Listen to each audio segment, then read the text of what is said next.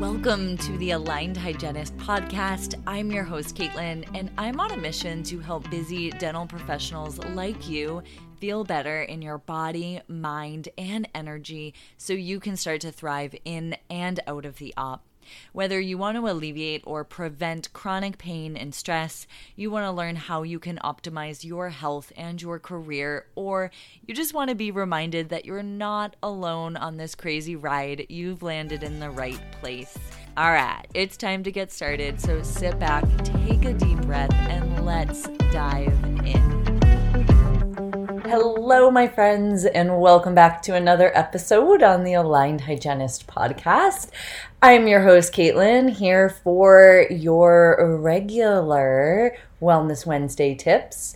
Today, I want to drop in and share a few reminders um, and steps a little bit for ergonomics. I know there are a lot of dental professionals that are listening, whether you're a student, a new grad, or you've been practicing for a really long time that are struggling, are struggling not only with ergonomics, but more so feeling good body, mind, and energy. And there are a lot of people, which I'm so grateful for, talking about ergonomics. But I talk about this all the time. It's way more than just our ergonomics in order to feel good. It's the things that we are doing in the operatory ergonomics wise, but also not ergonomics wise. Are we stretching? How are we managing our stress? How are we standing? How are we sitting? How are we moving in general? And then what are we doing outside of the op to take care of our body, to recover from our work days, and to bring our body and our mind back into balance so we can feel good long term? So, with that all being said, I do want to talk a little bit about ergonomics and a few, I wanted to share like a few tips for you if you are, especially more so on the early side of figuring out your ergonomics or wanting to optimize your ergonomics. Because it can be really overwhelming. There are a lot of things to think about depending on what you learned or how much you learned in school, um, how recent you were in school, all of that stuff and every school, every educational, um, continuing education course you will take, they'll likely be a little bit different. So, I'm not going to necessarily go into crazy specifics today, but more so a broader outline and reminders for you. So, the first step for your ergonomics is making sure that you are set up properly in your operatory. So, what does that mean? That means that your body, you are able to either sit or stand in neutral posture. And for a lot of you, you're like, okay, well, how do I do that? And what does that look like? Um, it we tend to really overcomplicate things. My low back hurts because I'm rounding or I'm doing this.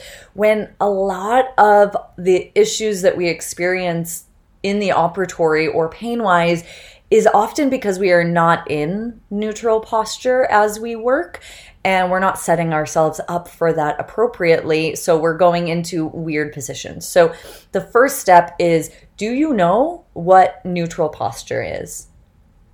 Neutral posture, when again you're standing or you're sitting, it doesn't matter. Neutral posture is super important. Neutral posture allows our body to work efficiently, work eff- effectively, to use less energy because we are in alignment and our body is functioning the way that we are meant to. And so it sounds so simple and I think a lot of us skip over this, but understand neutral posture, understand how to find it in and out of the operatory and what practices are you doing that helps you either achieve neutral posture or maintain neutral posture? And so, in order to, for most dental professionals, in order to achieve neutral posture, again, you have to know what that is, but sometimes it's making sure that your room is set up appropriately, making sure you're in the right chair making sure your patient is set up appropriately so that you can maintain neutral posture. I'll just run through neutral posture. I talk about it all the time, but ears are aligned over the shoulders. Your shoulders are down and back. Ideally, if you're using your arms, which most of our, us are, our arms are bent at a 90 ish degree angle, maybe a little bit less. And our elbows are in towards the sides of our body. Our wrist is neutral. Our spine is long and even on both sides. Our hips are even on the chair, and our hips are in neutral, not um, over rounding or overarching the low back. And then your legs are are there. Most people kind of forget about our legs, but our I like to imagine that the hips, knees, and feet are in alignment. So everyone's going to be a little bit different depending off you're standing or what chair that you're sitting in but if you're in a chair that maybe you have a wider stance where your knees go out wider making sure that your your big toes, second big toes are tracking in the same direction as your knees and your hips. So that doesn't necessarily mean that they are parallel. In fact, for a lot of us, they'll be a little bit wider. Heels will probably be in, toes out. But just making sure that your feet are evenly pressing down onto the floor and that they are um, balanced in weight, one in the other. Um, neutral posture is the most important thing, one of the most basic things that we can do. And again, a lot of people skip over this and we try and make the, you know, change how the patient is set up and um, do all of these things in our operatory when number one is neutral posture. How can I achieve it? How can I maintain it? How can I sustain it? So, making sure again goes along with this make sure that your patient is set up and or making sure that your patient you're able to move your patient for you to maintain neutral posture. Because our patient is there for 45 minutes to an hour for hygienists typically and we are there 8 hours a day if not more or less of course if you're working less hours. But make sure that you understand what your neutral posture is how you can achieve that in your operatory and that your patient, you're setting your patient up or bringing them back in a way that allows you to achieve that and sustain that neutral posture. Okay, that's like the first piece. Second piece is look at your operatory. All of us have different operatories. A lot of us don't have the um, the ability to change the operatories, right? We don't have just hundreds of thousands of dollars to do repairs and get updated things and all of that. But there are some really simple tools that we can do to set ourselves up and set the room up appropriately. So make sure again that the your chair works for you and your body and don't be afraid to ask to get support with this or to invest in yourself to get a good chair. I think that's one of the most important things that we can do is make sure that if we are sitting however many hours a day that we have a chair that works for our body and allows us to feel comfortable long term. Um, huge shout out to Crown Seating. I love their saddle stools. Um, but there are some other really great companies for saddle stools if you are interested. Um, but in addition to your chair and setting that up, make sure the patient chair is set up appropriately. And I don't necessarily even just mean that, you know, you're putting the patient back to a certain amount or any of that. I remember when I first started practicing at my main office that I was at the last eight or nine years that I was practicing. I remember when I first walked in to a right-handed operatory as a left-handed clinician and was squeezing my way into the operatory and and wasn't allowing myself to be it wasn't allowing me to be in a, at a 12 o'clock position so i avoided it. And that's actually what created a lot of my or continued to be a part of all of my bad habits that i created. Oh my gosh i'm here in san diego and we are getting blasted with rain which i love to see. I don't know if you can hear it outside but for those uh, Southern California people that don't get rain a lot, I bet you're happy too. Okay, hopefully it's not too loud. But what I mean with the patient chair is that a lot of them can either be moved, maybe you need support to do that, but do you need more space, or they can be like just turned so that this is what I did. I didn't have to do anything except turn the chair at an angle so that I could reach a 12 o'clock position. And it took me months to figure that out that, oh, wait, I actually don't even need to ask for permission, but I did. And it was as easy as that. So make sure your room is set up for you. And in addition to that, not just the patient chair, not just your chair, where is the equipment? do you can you bring anything closer to you even your foot pedals so you're not extending your leg and trying to reach as far as you can and putting additional pressure and un, uneven balanced in balance into your body. Um, bringing making sure that again your um, your whatever your tray table is your instruments are handy your handpiece so that you're not maybe this is possible you don't have to reach all the way across the body of the patient to get what you need or you don't have to get up every time you need an extra instrument or you don't have to twist your body awkwardly in order to you know reach and type in your probe depths. So is there a way that you can set up your operatory that allows you even if it's okay, I can't set up everything because my patient's going to trip over the cords when they walk in.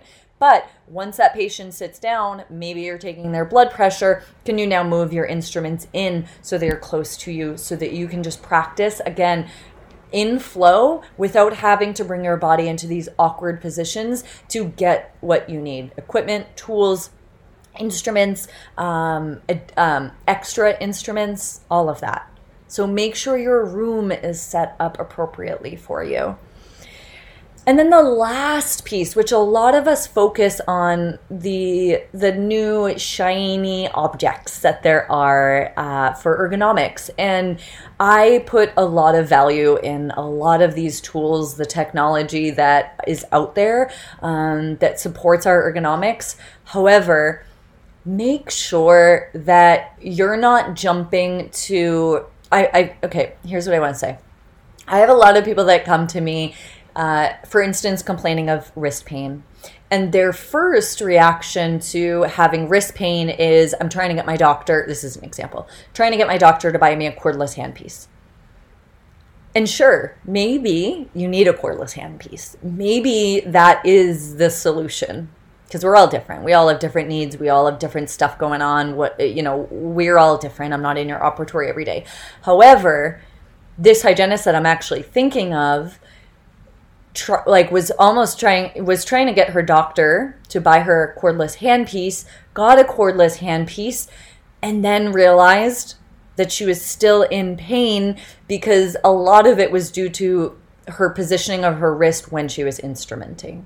So again, first piece is you and your body. How can you find, understand, implement, maintain neutral posture? And what do you have to do in your operatory to maintain it? Your patient positioning, your positioning. Um, there are so many, I have a lot of resources and education around what that looks like. So if you need additional support, don't hesitate to reach out or go on my website.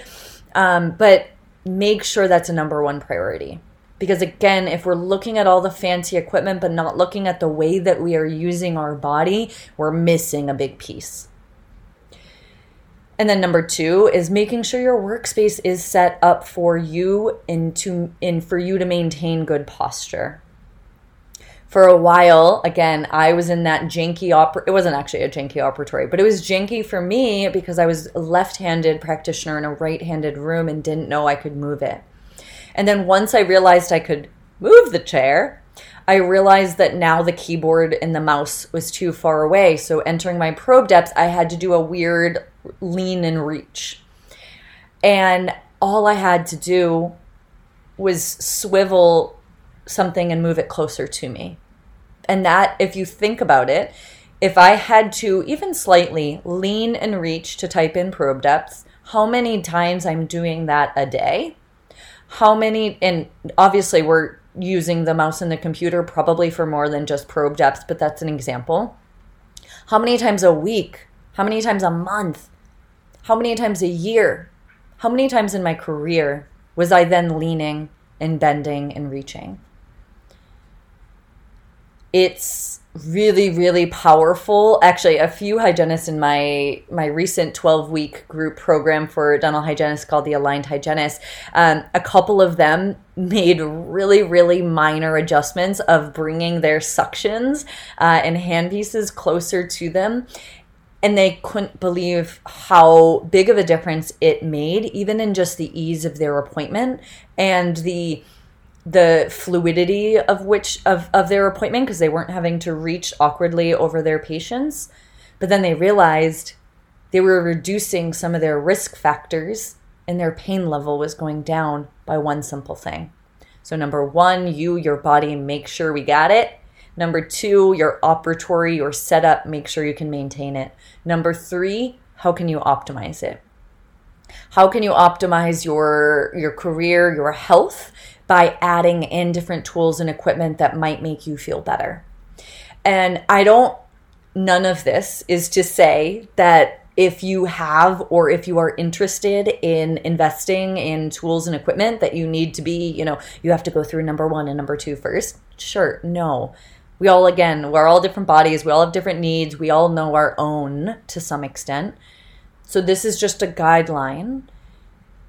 Make sure that you are taking care of you and not just looking at the outside things to take care of your problems.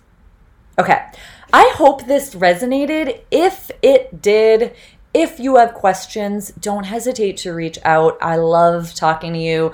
I love connecting with you guys. But these Wellness Wednesdays are just an opportunity for us to talk about something in in the body, in ergonomics or anything like that. Um, they're meant to be short and sweet and just little tangible tips. I thought that having these Wellness Wednesdays be a little shorter, maybe you can incorporate them on your walk or your lunch break or whatever on your drive to work, even. And then the longer ones can be with guests the other time a week can be an opportunity to to dive in to learn a little bit more. So hopefully this helps. Hopefully this resonates. If you're listening and it does or you got like one glimpse of support i would love to hear from you. If you don't mind taking a moment to rate and review the podcast. That means so much. We need some reviews because we're new and I want to help more people. So the more reviews that we have, it's just easier for people to either decide if they want to jump on board or not. So if you could take a moment, go rate and review the podcast, either Apple or Spotify, that would make me so happy. And we're doing a giveaway this month. So if you enter a review, you will be entered to win a gift card. So go rate and review. And then if this lands, send me a message. Email me. I'm at hello at thealignedhygienist.com or find me on Instagram or Facebook at the aligned hygienist. I'm tuning off for now. I love you all. I hope you're well, and I'll see you next time. Thank you for listening to this episode on the Aligned Hygienist podcast. I hope you enjoyed it as much as I did. And if you did, don't forget to go rate and review the podcast. I would be so grateful. You can join the community of like minded dental professionals on Instagram at The Aligned Hygienist, or you can learn more about how I can support you, your health, your career, and your team at thealignedhygienist.com. Thank you for tuning in, and I hope you have an amazing rest of your day.